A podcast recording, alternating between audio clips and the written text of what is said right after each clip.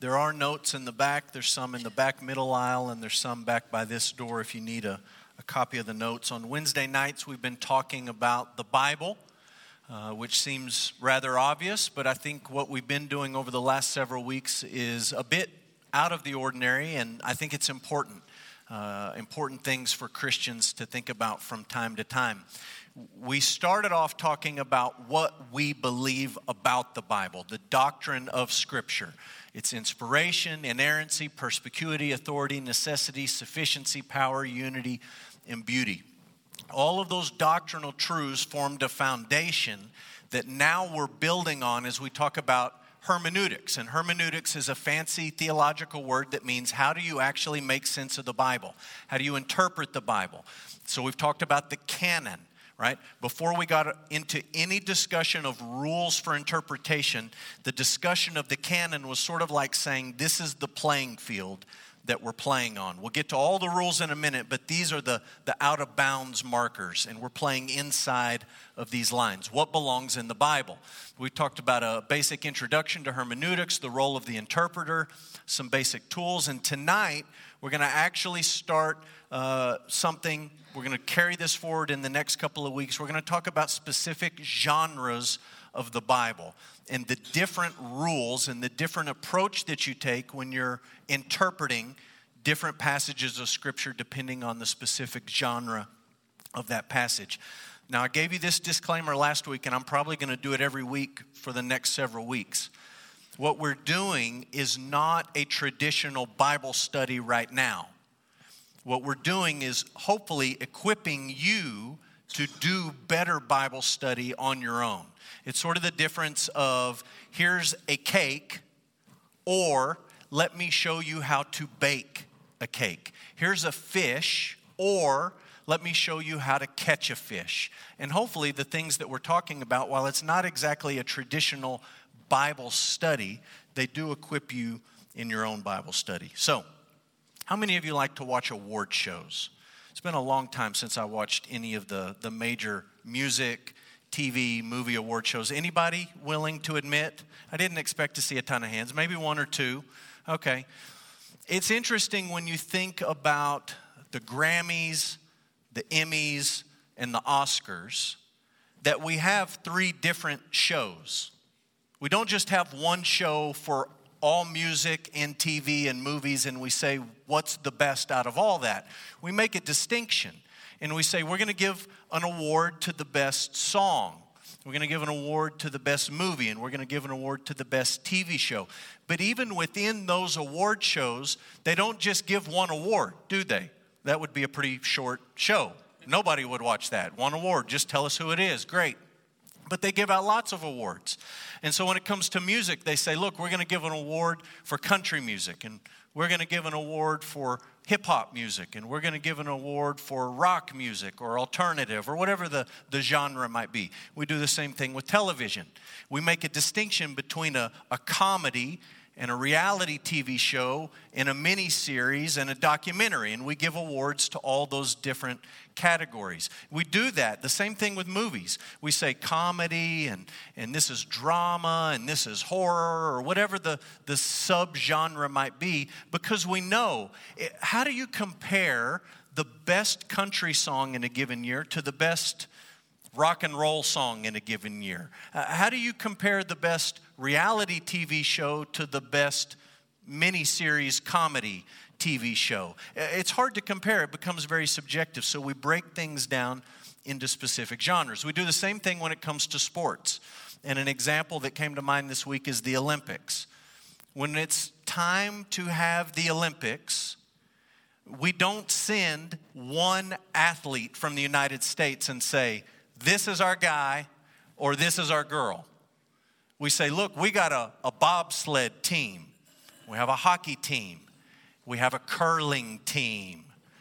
We have a alpine skier, we have a cross country skier, we have all these different events because we realize how could you ever make the decision in giving an award to a, a hockey team or a curling team? You'd probably just give it to the hockey team because those guys could beat you up. But you look at those two, they're so different. You say it's hard to compare the two, and we recognize we need to break things down a little bit for the sake of clarity. That's what we're doing tonight, moving into the next couple of weeks. We're talking about specific genres of Scripture. We're not just broadly saying, how do you interpret the Bible, but we're getting very specific. And tonight, what we're saying is, how do you interpret narrative? How do you interpret the stories of the Bible? How do you make sense of those stories? And how do you interpret epistles, the letters in the New Testament? How do you actually begin to think through and interpret those things? So, in each of these genres, I'm going to give you some basic ideas, and then I'm just going to give you a whole bunch of suggestions, rules, guidelines for how you can approach interpretation. So we're going to start with narrative. Narrative is the most common genre in the Bible. Most of the Bible is narrative. It's the biggest bulk of what you see when you hold the Bible in your hands. If you just were to highlight all the narrative sections, most of it would be highlighted. The interesting thing about narrative is it's not a pure genre. And what I mean is, you'll be reading a story, and then in the middle of the story, Moses breaks into a song. That's a different genre. And it's just smashed right in there in the middle of the story, and then it goes back to the story. So there's all sorts of stuff mashed in there. You'll be reading through the Gospels, reading Jesus did this, Jesus did that. Then you read a parable. That's a different genre, smashed into the middle of the narrative. So depending on how you sort of break out the narrative and what's in it and all the different uh, extra pieces in it, Bible scholars will say maybe 40% of the Bible is narrative. Some say as much as 60% of the Bible is narrative, but all seem to agree this is the most common type of writing in the Bible is narrative. Narrative is important as a genre because stories are memorable, number 1, and number 2, stories form the foundation of our worldview. It's really, really, really important. Narrative matters because stories are memorable and stories determine our worldview.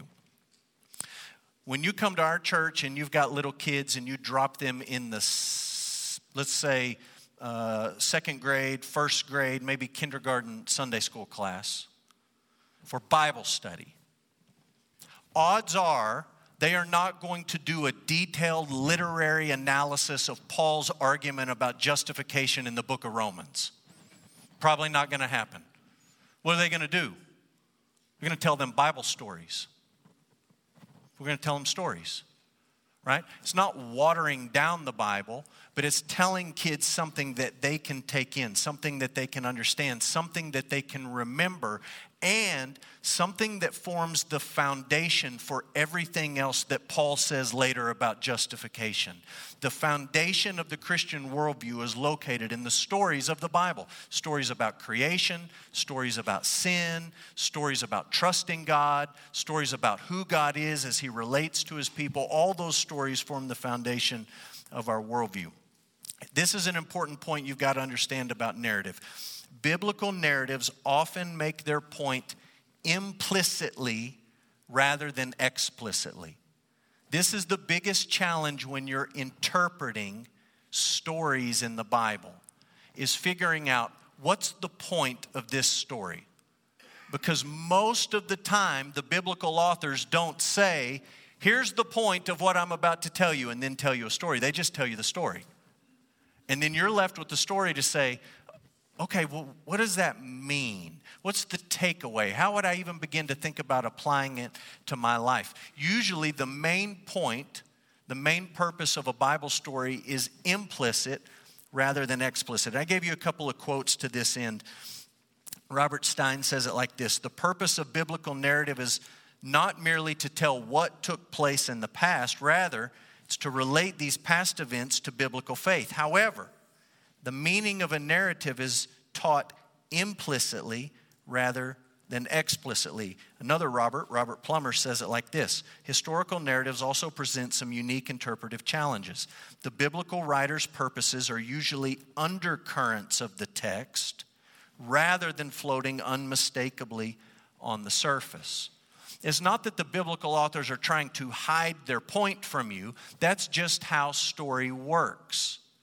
It's not an explicit point, it's usually an implicit point. It's usually an undercurrent of the story. Now, we tell stories all the time, verbally, all the time. And when we tell stories verbally, we use cues uh, voice inflection, tone, body language, facial uh, expression. We use all these cues to help somebody understand the story that we're telling.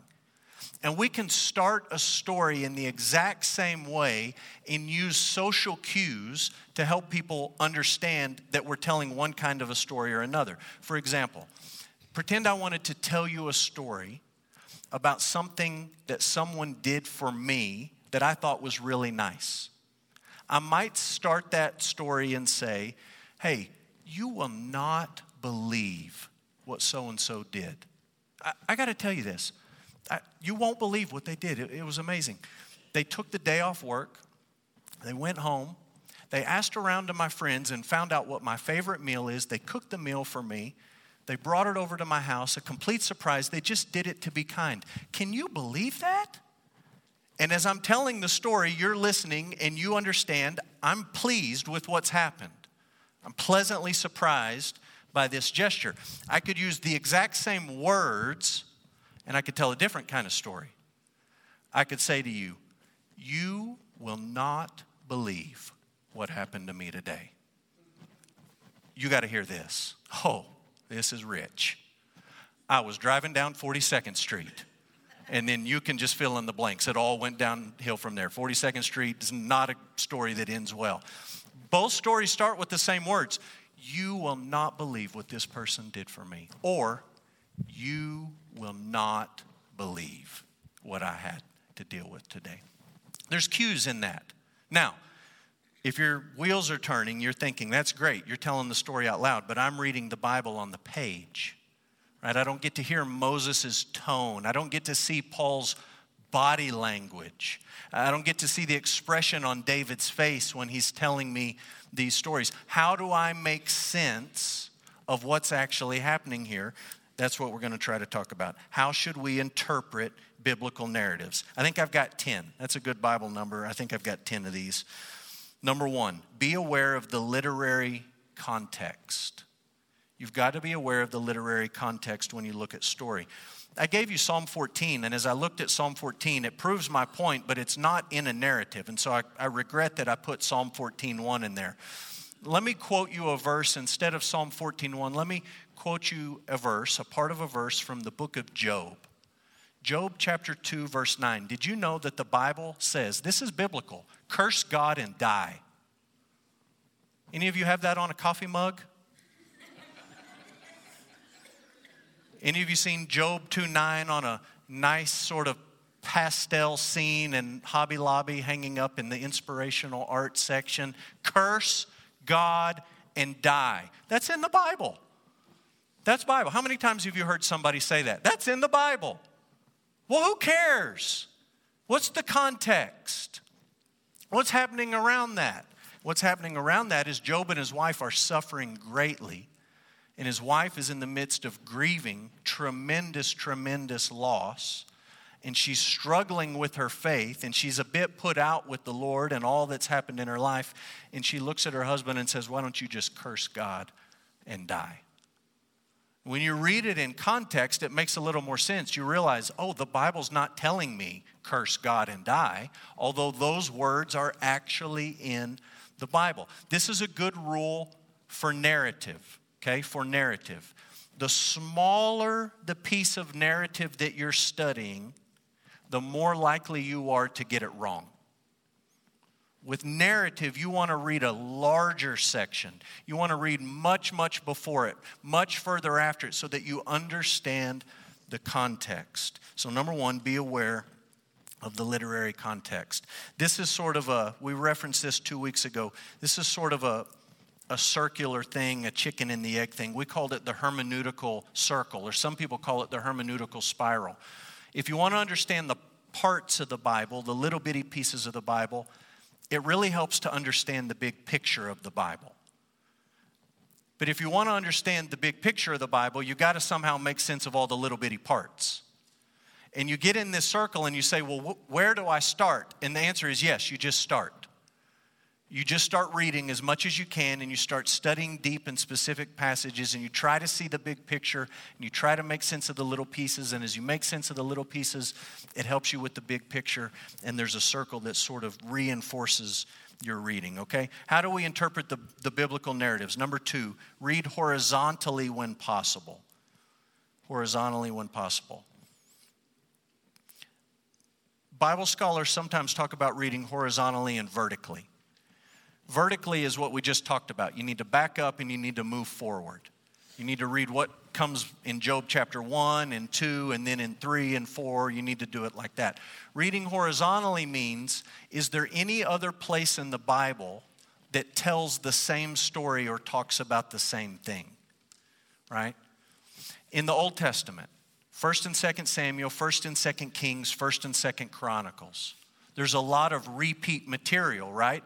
Sometimes it's word for word, sometimes it's not word for word. And sometimes, if you'll read horizontally across the story, you'll be able to make sense of what's going on in a particular passage. Same thing is true for the Gospels. One of my favorite resources, I use it all the time when I'm studying the Gospels, is called A Harmony of the Gospels by a Baptist Greek scholar named A.T. Robertson. And the, the pages, I just opened to a random page of the book and mashed it down and Xeroxed it so you could sort of see it. In some places, you see the bottom of the left page and the top of the right, John is the only gospel author that tells a particular story. But in some places, Matthew, Mark, and Luke all tell the same story. And in some places, Luke and John tell the same story. And what he's done in this book is he's sort of cut all the gospels apart. It's all in there, and he's just arranged it all in one linear flow and you read through it, and it helps you read horizontally. It helps you look across and say, okay, Mark tells this story with these words. How does Luke tell the story? Exactly the same, or does he tell it a little bit differently? And that might help me understand Mark. This is a valuable thing, especially when you're reading narrative. Number three, try to understand the historical and cultural background of the story or the narrative that you're reading. And I gave you Exodus 21 as, as an example. In Exodus 21, we read something that's kind of shocking to modern people, especially modern American people. Exodus 21, starting in verse 1. These are the rules that you shall set before them when you buy a Hebrew slave. And immediately Americans say, Whoa, whoa, whoa, whoa, we're talking about slavery? Slavery? In the Bible? Well, you've heard people say it. That's in the Bible too. And as Americans, we read that verse and we jump into it and we say, oh man, well, we know all about slavery. It's a bad deal. We had slavery in our country. I'm glad we don't have it anymore. Why did these people have it? And what we tend to do is between us and the biblical text, we take all of our cultural assumptions about what slavery is and isn't, and we put them in the middle, and we read the Bible through that lens rather than taking the Bible in its own historical context and understanding Moses didn't know a cotton picking thing about chattel slavery, race based slavery in the United States of America. He knew nothing about that. And what he's talking about here is something that's actually quite different than what happened in this country. What Moses is talking about is actually a situation where a, a slave serves their master and then comes to the end of their term of service and says, Hey, I really don't, I, I don't want to strike out on my own. I'd, I'd rather just kind of stay with you. Well, that's not our experience of what slavery is. This is something altogether different. And if you're going to understand the narrative, you've got to be able to take off your own historical, cultural assumptions off and read the Bible in its own historical and cultural context. That doesn't mean that your pastor is saying, bring back the kind of slavery they had in the book of Exodus. That just means you can't interpret this passage in light of the American experience of slavery. That wasn't on Moses' radar at all, and so you can't import that to the text. Same thing is true in Ephesians. Okay, next, be careful with word meanings. Be careful with word meanings. How many of you have one of these at the back of your Bible? You got one of these things, it's got all these words and references, and you can look up the word home, greed, enlightened, deceives, control, all these different words, and it tells you all these places you can look in the Bible. Sometimes this is helpful when you say, Man, I know there's a verse that says something like this, and you can pull one word out, and maybe you can find it in the, uh, in the concordance or in the, the appendix here. There's a danger in this section of your Bible if you've got one of these. And the danger is that you look at all the verses that have all of a particular word, and you assume that in all of those verses, that particular word means exactly the same thing. And we've talked about this in recent weeks. Words in every language English, Spanish, Greek, Hebrew they have a range of meaning. Sometimes a word can mean this, and sometimes the exact same word can mean this, and sometimes those meanings overlap a little bit, but sometimes it's like a Venn diagram, and parts of the, the meaning don't overlap. And there's a danger when you just work through the concordance that you assume every instance of the word sanctify means the exact same thing. It doesn't in the Bible, and you really need to pay attention to the context. The other danger is to understand that words have ranges of meaning and to look at a passage and say, just because this word can mean this, then I get to import it into this passage. Well, you don't necessarily get to do that. You have to understand the passage in its context. And so when you're reading these large sections of Scripture, you've got to be careful with word meaning. Very closely related to that is this idea pay attention to grammar and syntax. If you have a Bible, look at Matthew 28.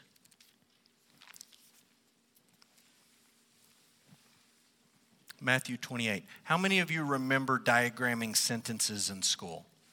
Any of you remember? How many of you remember that fondly? Yeah, maybe a few of you. Yeah, I thought some of you would keep your hand up. It's miserable for students. It's really, really important when it comes to interpreting texts. And it's important in a passage like Matthew 28. This is something that we're familiar with. Matthew 28, verse 19 says this Go therefore and make disciples of all nations, baptizing them in the name of the Father and of the Son and of the Holy Spirit teaching them to observe all that I have commanded you. And behold, I am with you always to the end of the age. I'm reading out of the ESV. If you were to diagram that English sentence, there are two commands there's a command to go, and there's a command to make disciples. And then there's two participles in English and the two participles are you're baptizing them and you're teaching them. So if you're studying this passage in English, grammatically, you look at it and you say, if I'm going to be obedient to Jesus, there are two things that I have to, to do. Number one, go. Number two, make disciples. And the way that I make disciples is I baptize people, share the gospel with them, and I teach them to obey everything Jesus commanded. I disciple them, walk with them to Christian maturity. And if that's your understanding of the text, you say, well, I can't obey this text if I don't go. But if you read this text in the original language, there is very clearly only one command. And it gets lost in the translation, it gets lost in most translations. The only command in this passage is make disciples. That's the command. Go is not the command, make disciples is the command. How do we do that? Well, going and baptizing and teaching. Those are the things involved in making disciples going and baptizing and teaching. But you can get it mixed up if you don't pay attention. And this is this is tricky for all of us, okay? I've taken Greek and Hebrew. I am not a Greek or a Hebrew scholar by any stretch of the imagination. I did pretty good in my Greek and Hebrew classes. I'm not a Greek or a Hebrew scholar. I'm dependent on other people and their wisdom when it comes to the original language, just like 99.9% of pastors are. But you've got to give precedence to the original language. And we've talked about this on Wednesday nights. We've talked about this saying that we throw around. Well, my Bible says, we're in a small group Bible study. Well, in my translation, it says this. Well, in my translation, it says it this way. Well, my translation doesn't even use the word go. It says something, well, at some point, all of that's irrelevant. You might be reading out of a poor translation. You might be reading out of a translation that's completely twisted the particular meaning of a passage. You might be reading out of a translation that's tried to simplify the language so much that it then obscures the meaning of the text. And so when you're reading narrative, this is part of a narrative. It's the end of Matthew's narrative of Jesus' life. You really do have to go back to seventh grade in your sentence diagramming, and you have to be willing to study and think and dig in a little bit. You got to pay attention to grammar and syntax. Okay, next, look for editorial comments. There's a lot of places in the Bible where we wish the author in a story would tell us more than what they tell us. And you're sort of left saying, I need a few more details here. There's a few places where the author helps you and gives you some details. And I'll let you look some of these up. Genesis 50 20, it's the narrative of Joseph and all of the mess he got into in Egypt. Genesis 50 20 essentially says, this was not just something that Joseph's brothers did to him, this was something that God did to preserve many lives. It's a little editorial comment put into the story to help you go back and understand the whole thing. You see the same thing in 1 Kings 15 11. I think this particular reference is to Asa. And it says to you, Asa was a good king. He loved the Lord. He was a good king. You need to know that because Asa did some stupid stuff in his life. And if the author didn't give you that clue, you may come to the end of the story of Asa and be like, yeah, I don't know, kind of good, kind of bad, depend on the day. But the author's telling you, no, no, no, no, look, this was a guy who loved the Lord. This was a good king. Did he make some mistakes? Yes. Were they heinous mistakes? Yes. Did they displease the Lord? Yes. This, this, this was a good king. Mark 7 is another example of that. I'll let you look on that, look at that on your own. Next, wrestle with the story in the absence of editorial comments. And the reference I gave you is 2 Samuel 11 1. This is a verse familiar to many of you. It says, In the spring of the year, the time when kings go out to battle, David sent Joab and his servants with him and all Israel, and they ravaged the Ammonites and besieged Rabbah, but David remained at Jerusalem. Many, many times we teach and we preach that passage as if David has certainly done something wrong by staying home. And we read it and we said, well, it says it right there. It's the spring, and the kings are supposed, that's when kings normally, normally go out to war. So he should have gone out to war, and the fact that he stayed, he already messed up by not going out to war. But the text just says it was the spring, and that is when the kings normally go out to battle, and David did stay. But you know, it's not the first time he did that. In fact, you can back up in the story, and it talks about David. He's getting ready to go out and fight, and his generals come to him and say, Whoa, whoa, whoa, look, David, we're not a ragtag bunch of guys anymore. We're a real kingdom, and we don't want you dead. So we're going to go fight, and you're going to stay here because we need you. And he stays. And the generals go and they fight for him. He wasn't a young man at that point, he was an older man, and the story gives no indication that it was sinful at all. So I'm just telling you, you got to listen to what the story says and what it doesn't say. It doesn't explicitly say David was sinful to stay home. We assume that, we read that in, and maybe that's a legitimate interpretation. But if it doesn't openly say it, directly say it, then we need to wrestle with it. And maybe we need to say, well, why didn't he go out? What's going on? Why, why would he stay? Maybe there's something to that. Maybe there's not something, but it's certainly something that we ought to wrestle with. Next, focus on repeated words and themes. Repetition is a really, really important part of making sense of biblical narrative. If you look at the book of Judges, chapter 3, verse 7. It says, The people of Israel did what was evil in the sight of the Lord. They forgot the Lord their God. They served the Baals and the Ashtoreth. The anger of the Lord was kindled against Israel. He sold them into the hand of the king of Mesopotamia. They served that king, Cushan Ritham, eight years, but they cried out to the Lord. He raised up a deliverer who saved them. The Spirit of the Lord was on Othniel. He judged Israel. He went out to war. The Lord gave the king of Mesopotamia into his hand. He prevailed. So the land had rest for 40 years. Then Othniel died, and then the whole thing starts over again. And when you read that in the book of Judges, the repetition is painfully obvious. And you realize, okay, he's making a point here, right? He's showing me through repetition what the point is of all of these stories. These are stubborn, wicked people, and they just keep going back to the same nonsense. You see the same thing at the end of the book of Judges. There's twice repeated this phrase there was no king in Israel, and everyone did what was right in his own eyes and it brackets the end of the book where there's no longer any repentance. And the repetition, first at the beginning of that section and then at the end, is telling you this is where the train completely goes off the tracks. So you got to pay attention to repetition. I've given you some examples in Acts as well. Next, be cautious with details. Be very cautious with details.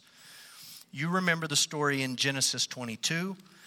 The Lord has told Abraham to go sacrifice his son on a mountain. Verse 3 says, He rose early in the morning. Abraham rose early in the morning, saddled his donkey, took his young men with him, and his son Isaac. That detail that he rose early in the morning, I think, has some significance. I think it helps you understand something about Abraham. God asked him to do something very difficult. And the book of Hebrews indicates there was some wrestling about what God had asked him to do. That would be reading horizontally across the Bible but he woke, he woke, he rose early to go do what God asked him to do. There wasn't any delay in his obedience. I think that's an important detail. Now, in the book of Acts, chapter 28, verse 15, it says, Paul made it, made it all the way to Rome. He was a prisoner, and brothers came from the three taverns. I don't think that means like the brothers came from a tavern that was named after the Trinity, the three taverns. And I don't think that means these brothers came from the three taverns. That means it's okay for you to go hang out in taverns all day long. I don't think that's a detail that you ought to try to apply to your life. I think he's just saying they came. That's where they came from. It's just a detail. That's all it is. Sometimes details are just details and there's not any sort of secret spiritual meaning to something like 153 fish. So you be careful with details. Next, remember that not all narrative is normative. Not all narrative is normative. The Gospel of Luke, we all talk about wanting to be like Jesus. The Gospel of Luke, chapter 2, verse 7 says, She gave birth to her firstborn son, wrapped him in swaddling cloths, and laid him in a manger. So, Everybody's good if we take the baby cribs out of the nursery and put mangers down in the bed baby's room, right? We want to be biblical, right? It's good enough for Jesus, it ought to be good enough for you. Well, that's something that happened in the story. It doesn't mean it's something that you have to do. It doesn't mean that you're a bad parent if you don't do that. So it's a detail. It's important to know that he was laid in a manger. It tells us something about the circumstances of his birth, but Luke's not trying to tell us to do that thing. There's a million examples of this in the Bible. For example, in the book of Acts, Luke keeps talking about people who spoke in tongues. Many of our charismatic friends assume, well, they did it, so we should do it. Well, by that same logic, you ought to lay your baby in a manger. So just be careful with saying anything that happened in the story is something that we ought to necessarily do. You got to be a little bit more discerning when it comes to narrative. All right, let's talk about epistle. We're going to move quickly. New Testament epistles are letters written to churches, individuals, or Christians generally. They're just letters. Of the 27 books in the New Testament, 21 are letters. The only books that you would take out of that list are Matthew, Mark, Luke, John, Acts, and Revelation. And even Revelation partly belongs in the epistle category. We'll talk about that in a few weeks. The standard form for letter in the first century required in this order salutation, thanksgiving, the body, exhortation, and a conclusion. That's generally how all of Paul's letters, all of the letters of the New Testament play out. Those are the major pieces that you'll find. The epistles, Klein, Blomberg, and Hubbard, Hubbard say, the epistles primarily teach theology and offer ethical teaching. So, how do we make sense? How do we interpret letters? Number one, understand that the epistles contain direct teaching. Remember, we said in narrative, the main emphasis, the main point is usually an undercurrent.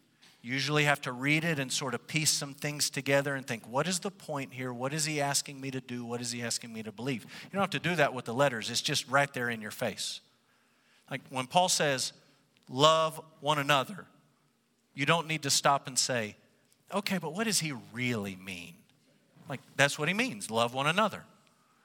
When he says you ought to believe in the Lord Jesus Christ, that's what he means. Believe in the Lord Jesus Christ. You don't need to decode that. You don't need to look for any sort of secret hidden meaning. You just take it as direct teaching. So there's a, a directness that you might say is a bit more clear in the epistles. Remember that epistles are occasional documents, meaning they were written on and for particular occasions. For example, you start reading through 1st and 2nd Corinthians, Paul is like he's like a schizophrenic man bringing up all sorts of random things. And you think, why would this guy just bring up all these random? He brings up getting drunk at the Lord's Supper, and then he brings up lawsuits, and then he brings up going to prostitutes, and it's just all this random stuff. But if you look at 2 Corinthians 7 1, Paul says, Now, about the things you wrote to me about. And then he starts to address all these things, and you realize, oh, they wrote Paul a letter. And they asked all these questions. And Paul's answering all their questions. And that understanding of a back and forth helps you make sense of the book. When you turn to Philippians 1 1 and Paul writes a letter to the church in Philippi, it's really helpful if you understand what happened the first time Paul went to Philippi.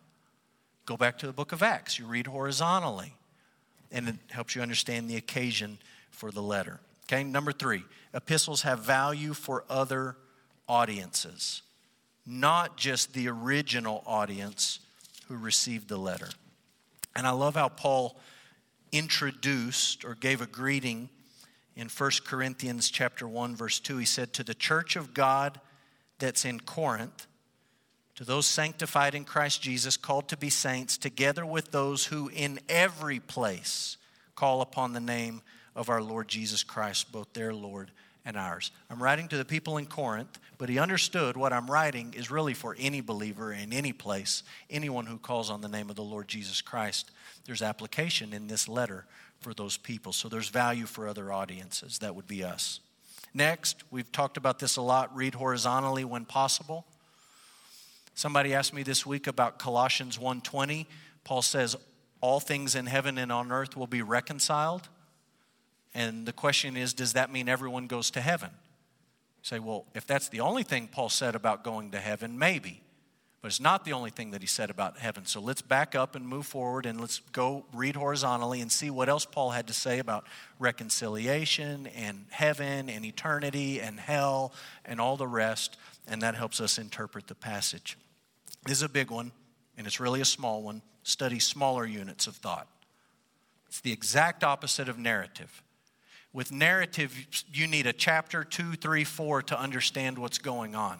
You can't make sense of it if you don't read a huge section, a large section. But with epistles, if you try to take in one whole huge section at one time, it's like putting your face in front of a fire hydrant and flipping the switch off or the flipping the cap off and the thing just blasts you in the face. Like if you try to read Romans 1, 2, 3 all at once, there's so much in those chapters, you're just going to come away saying, Paul's crazy. So he's not crazy, it's just an epistle. And you can't swallow three chapters at once. You can maybe swallow three verses at once, and you need to break it down to a smaller unit. Last, allow didactic passages to interpret narrative passages. An easy example of this is the Gospels tell you what happened, and the epistles tell you why it matters.